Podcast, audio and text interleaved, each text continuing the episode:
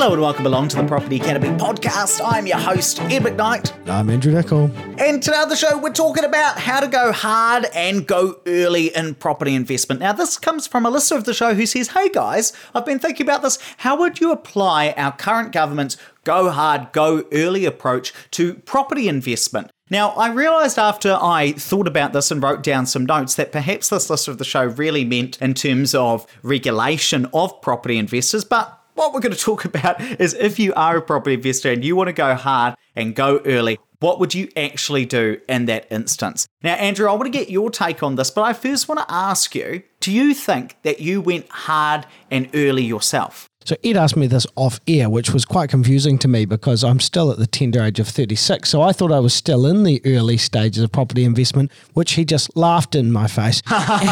um, so, so uh, look, Absolutely, I guess is the short answer. I was probably my own worst enemy when I started investing because I talked myself out of every deal that I'd come across and I was just too cautious. I mean, I still managed to get started at 19, so I wasn't that bad, but I absolutely did talk myself out of a few good deals that could have made me a lot of money. And I guess probably in the early stages, my big strategy was save. Before I found a property, I just wanted to save more money. And so I'd save every possible dollar that I could. And I'd do everything I could to make an extra buck. Andrew, I remember as well you once said to me that you paid some measly sum for board as well. What was that? I, th- I think I paid John and Marie Nicol $50 a week. And that was, you know, all inclusive. So you had power. Remember back in those days, you had to get on a treadmill for the power. So I'd bike on the treadmill for two hours a night and then it would power the black and white TV.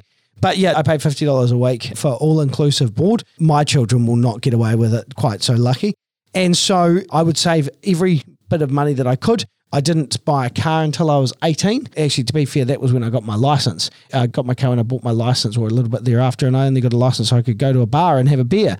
I didn't have much in the way of expenses. I had a good job at the BNZ, and so I was able to save most of my money. The other thing you need to do is you need to build your equity. So when you're in that planter stage, you need to be able to build that equity really quickly because you want to be able to repeat the process. So, the way you do that is renovations and give every last bit of time that you've got. I mean, I, I, wasn't working for myself back then, so I actually had a life. So, that life I'd use to go and renovate property and clear the gardens and all those kind of things. And then smash down your personal mortgage. If you are in that planter stage and you've got a personal mortgage, you need to renovate your own house as well as investment if you've got that, but you need to try and pay down your personal debt as quickly as possible. And I always say make sure you do that with the ability to redraw. So I know I've spoken about that before, but for any new listeners, don't pay extra money into your mortgage without having the ability to redraw it again. Because if you do, and the bank's policy changes, the only way you can get that money back is sell the property because it's not liquid using things like offset mortgages or revolving credits really important way to kind of create that equity increase. One thing I do want to just jump in and say as well, just for anybody who hasn't listened to an episode recorded about one or two weeks ago, the planter stage that Andrew is talking about now is a model based on three different stages of life. We call the first stage planting in terms of your financial life, where you're trying to build some equity, growing, where you've got some equity that you've already built up and you want to take that further by investing in potentially lots of properties, and then the harvesting stage, which is where you've got some equity and you want to live off the proceeds of that. So that's the planter stage when you're kind of sub 30, sub 35, depending on the stage where you're trying to build up some equity. Otherwise, would certainly recommend listening back to that episode or checking out the article in Juno Investing Magazine, which I know you explained that as well, Andrew. And I'm just wondering, some of the investors that you've been working with, are there any instances where you've been really impressed with people who have gone hard and gone early as young people? Yeah, actually, well, Derry, who's just recently come on as a, one of our property partners in Auckland, he came to me as an investor first. So he came to me with his partner.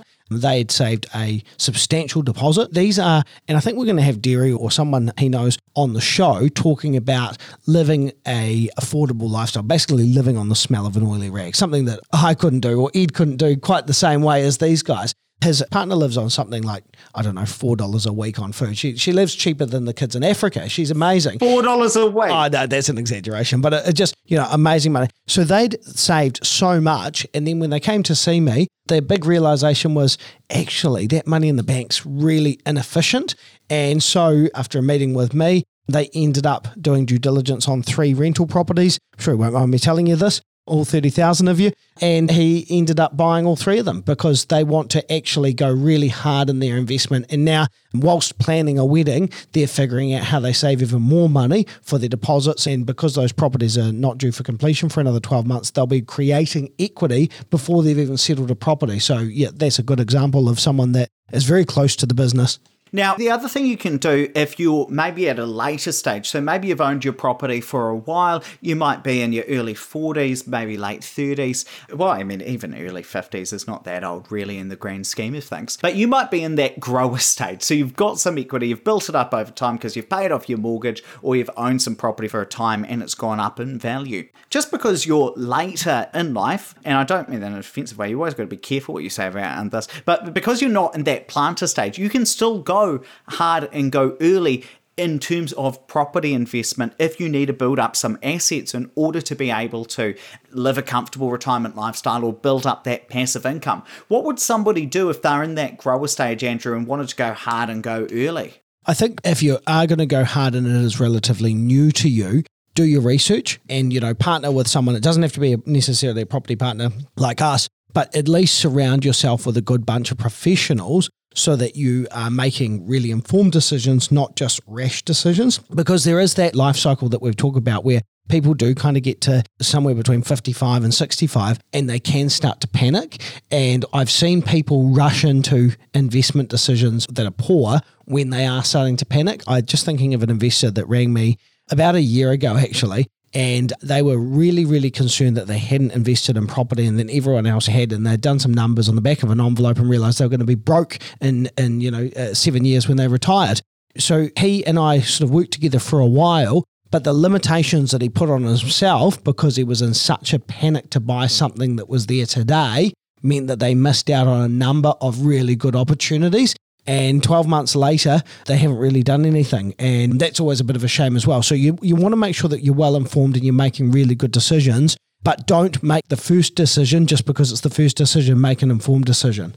And i think that in particular now is a great time to go hard and early. And it's because becoming a property investor or becoming a residential landlord is becoming harder. And what I mean by that is the Reserve Bank and the government are particularly planning to put restrictions in place that make it harder to acquire properties. Now, certainly there is some other legislation like Healthy Homes, RTA, potentially some changes to how accounting practices work that make it a bit more difficult once you become a landlord to be in the business of providing rental accommodation. But certainly, where it is getting the hardest is in the acquisition stage of purchasing property because that is what causes heat in the market and potentially pushes up house prices. And certainly, from the government's perspective, stops first home buyers from accessing the property market. So, certainly, the government is making it harder for landlords in a lot of different ways, but the main way is in acquiring property. And that's why I think it's important that investors do take action when they are able to, so that you're still able to acquire property in today's markets rather than in a few months' time where it might potentially become harder.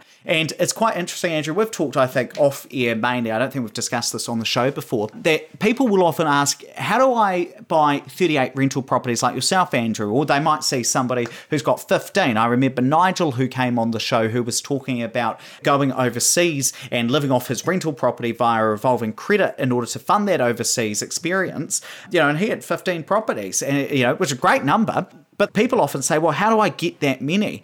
And in most cases, am I right in saying it's not as easy as it used to be? No, absolutely. Look, previously you could borrow a far higher percentage, and banks were a lot easier than they are today. And that's where, whilst, you know, if I look back at the number of acquisitions I'd make in a year, whilst that used to be relatively low at the start, you know, I might buy one property a year from 19 and then I'd get another one and it would be quite a slow burn to begin with. But then it really started to take off now it, it, sort of is more challenging. So, you know, I do have quite a few properties under contract at the moment or uh, in construction at the moment, but it's not the same as, you know, maybe four years ago where one every couple of weeks that I put under contract. So I was going really aggressive at times. And again, you know, I suppose there's a bit of refinement of my portfolio over the last wee while. So because of the healthy homes, I've got rid of stuff and then I've had to replace that And, you know, then the market's a little bit harder to find those good deals. And I always got to give the good deals to clients that are working with me first, which is always a bit of a pain. You do have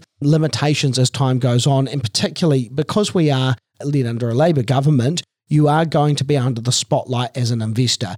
It is always going to be a bit more challenging in those times. Whilst we've got good interest rates, you've got to still be able to get that money. And with the 60% maximum LVR for an existing investment property, it's really tough to recycle that deposit. Even if you're buying new and borrowing 80%, if it's all linked in with other assets, it absolutely does drop to 60% after settlement. And that can make it harder to get usable equity back out. And I guess actually that's probably one of the reasons why I stress to investors who are in a position to go hard and go early now to actually do that because you will regret the deal that you don't do. I guarantee you, in five years' time, if you've thought about a deal now and you've decided not to do it, you'll be looking at the price later on and be wishing you had. So, what I want to ask you then, Andrew, is what should people do if they're scared about the market or scared of more regulation which is coming in? Because I know we've had so many text, emails, Instagram messages, Facebook messages all about this right now because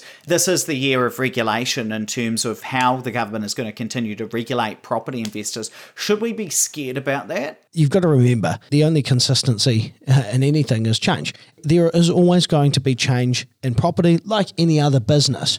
And if you're a good business person, you know how to, and God forbid I use this word, pivot. So you have to actually look at these little challenges as opportunities as well. So when the bank brings in healthy homes and things like that, make sure you're buying the right sort of properties that are not going to cause an issue. When they are bringing in LVR restrictions, buy a new property that's exempt. You just use these as an advantage rather than a disadvantage. So you shouldn't be fearful of them unless you're going to make, you know, ill-informed decisions. If you're an educated investor, then no issue whatsoever. Fantastic. Let's wrap it up there. But please don't forget to rate, review, and subscribe to the podcast. It really does help us get the message out to more people. And hey, if you've got a topic that you'd like Andrew and I to talk about, like the listener of the show did for today's topic of Go Hard, Go Early, send us a text. Our number is 5522 whip out your phone, flick us a message. Or sometimes I know for whatever reason it doesn't work or you can't send pictures or images via that text number. Just flick them to me personally. My email is ed at opespartners.co.nz. It'd be great to hear from you.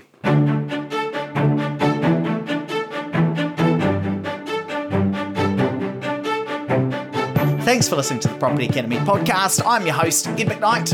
And I'm Andrew Nicol. We're going to be back again tomorrow with even more daily strategies, tactics, and insights to help you get the most out of the New Zealand property market.